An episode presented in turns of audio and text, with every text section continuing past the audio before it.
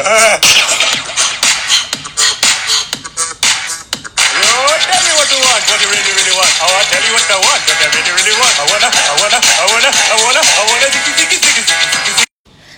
各位听友，大家好，欢迎继续收听阿曼达的节目《世界在你耳边》。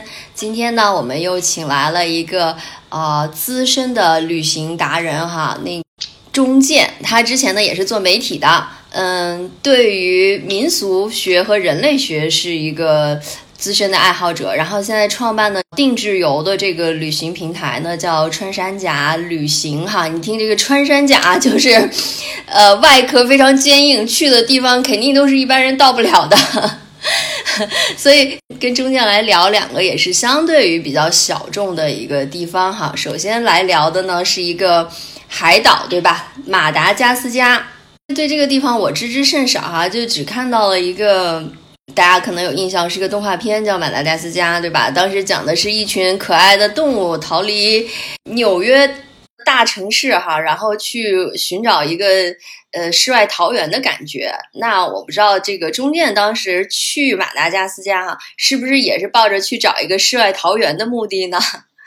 比较高的认知度都呃可能都来源于这个动画片了，对吧？嗯但事实上会有一些误解，比如说这个电影里面有的这个这个狮子呀、斑马呀、长颈鹿啊，还有 企鹅，就是就是企鹅，企鹅在马达加斯加的那个是靠非洲东海岸往南非那边走是有的。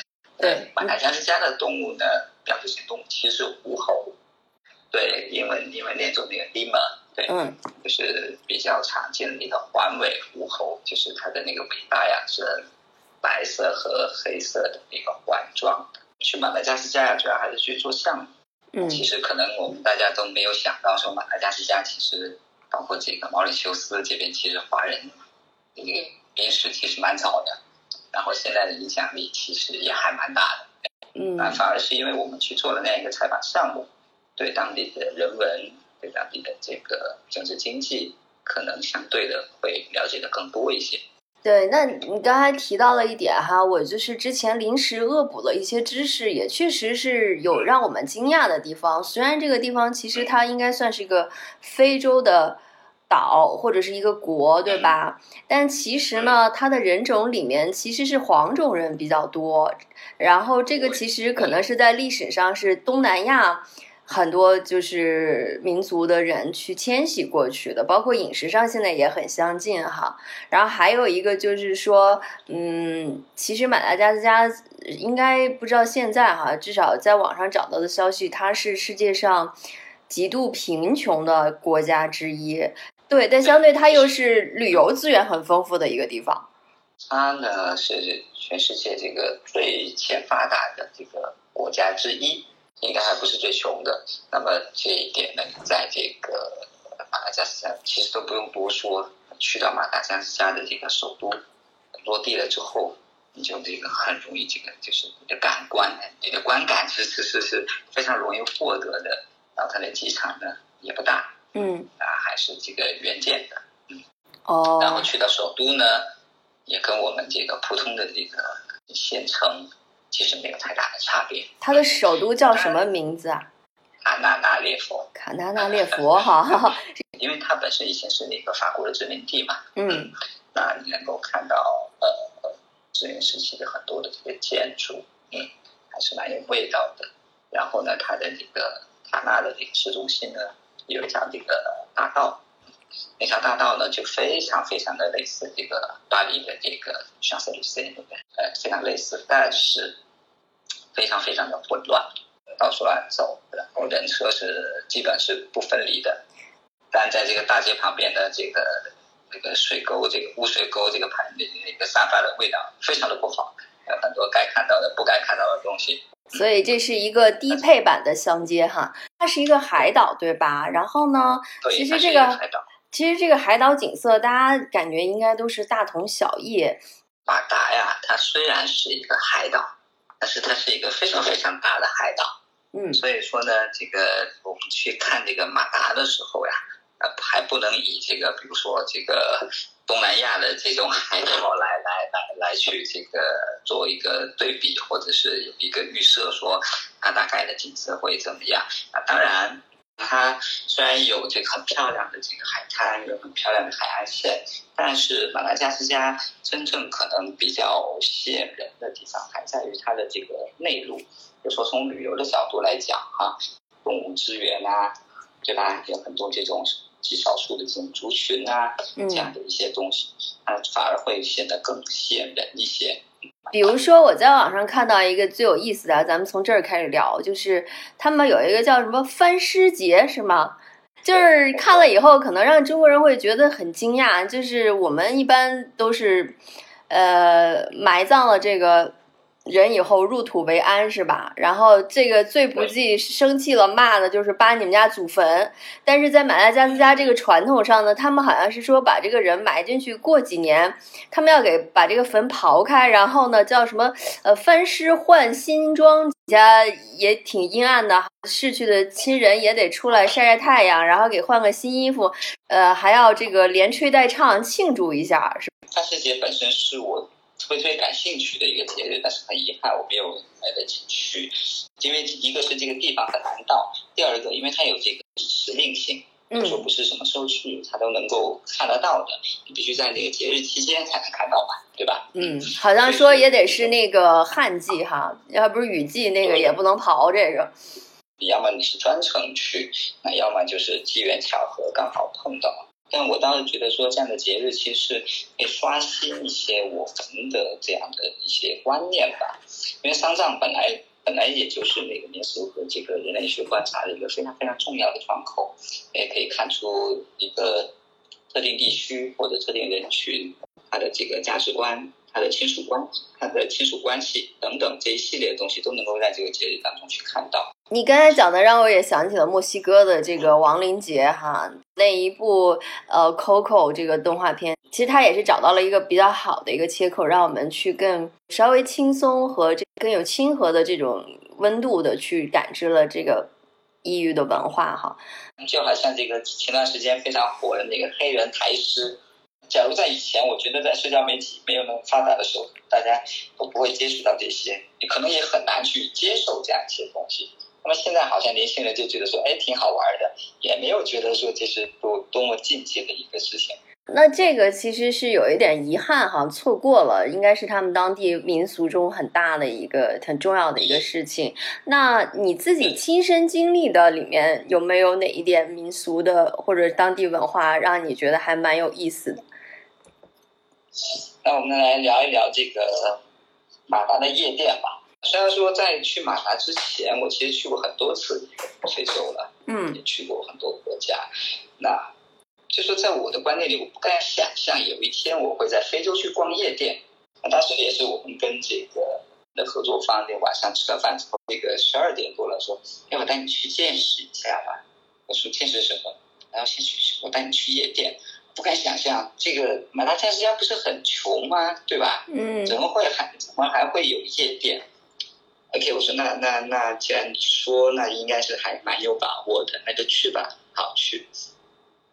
你要是这个，你要知道这个塔纳呀，它本身人口很密集，你可以想象一下，那么一个破旧的城市，嗯，这个脏乱的街道，密集的人群，到处都可见的垃圾和地摊。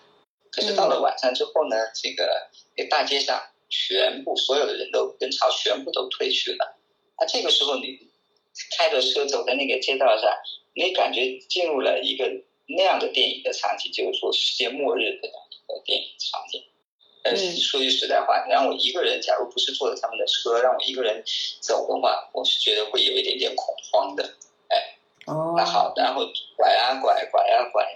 这个拐到一个莫名其妙，我也不知道是哪儿的地方，突然人群就开始多了起来，啊，开始有这个这个有节奏的这个音乐开始传出来，嗯，OK，然后就下了车，发现跟我们国内所有的夜店没有二没有两样，跟我们在西方看到夜店没有两样，很多很多的人，然后里面有这个昏暗的灯光，然后进去之后就摩肩擦踵，嗯，我们就就就就这个大家就挤在一起，需要一点一点的往前挪，然后各种香水的味道，各种身上的体味混在一起。这是在非洲吗？灯红酒绿的，除了其他地方都一样，然后就会有很多的陪酒的陪酒的女郎。哦然哦，后呢，看到中国人的面孔，就感觉感觉我们就是行走的人民币，你知道吧？有钱人哈，嗯，对，对，一进去之后，就很多的这些陪酒女郎就就就开始涌过来，然后在里面蹦蹦跳跳，然后有有这些这个陪酒女郎凑着耳朵跟我说说 I like you，然后我心里面想的是 You like my money or me？可能还是因为这个经济地位的原因吧。那么华人在那边的话做生意，很多人都做得很好。当地人对于华人或者说对于中国人，他们的那个呃整体的那个态度其实是比较友好的。嗯，那马达呢本身也是一个相对民风比较淳朴的地方，因为它的那个经济发展是比较滞后的，嗯，啊，它的开发程度也不高。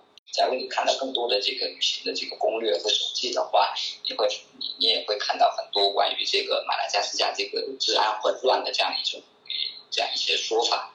因为我们有当地的一个侨领，这个划船的侨领的接待，可能我们就没有机会说，哎，我们自己行走在大街上，对吧？然后也没有说半夜自己在外面瞎溜达这样一种情况，我们就没有感觉得到说它很混乱。嗯，觉得这个夜店等于跟其他地方并无二样哈。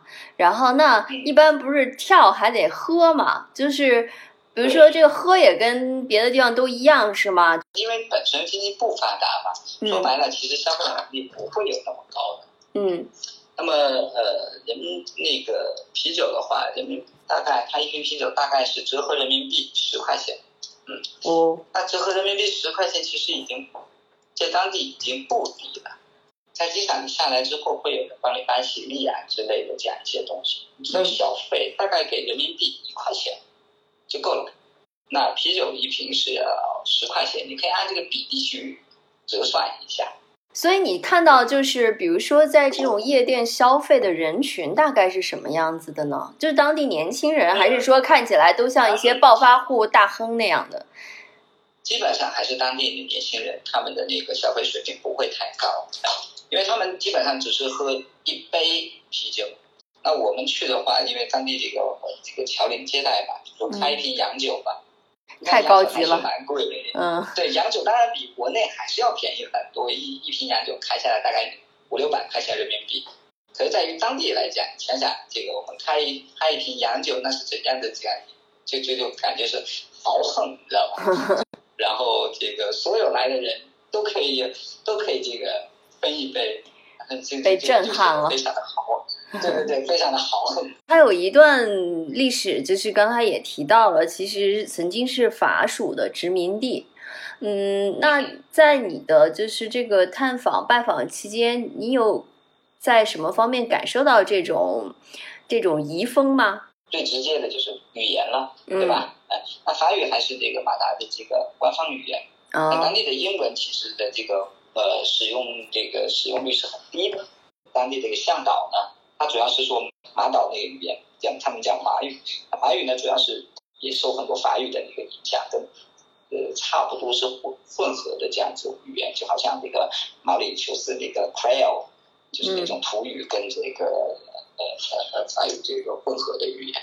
那第二个，你从建筑上看，这个当然这个尤其在首都了，会看到很多类似于教堂、市政厅、酒店，哎，那这基本上还还有很多的这个法式这样一个建筑在那儿。第三个就是这个餐饮，但像你所说的这个法棍，那这个有没有一些 localization 了当地化的东西？比如说他们的法棍是怎么一个吃法呢？因为我知道，比如说在越南，可能有一些它这个法棍的吃法可能跟法国就不一样，它里面可能会加东西给做成一个三明治啊，或者怎么样。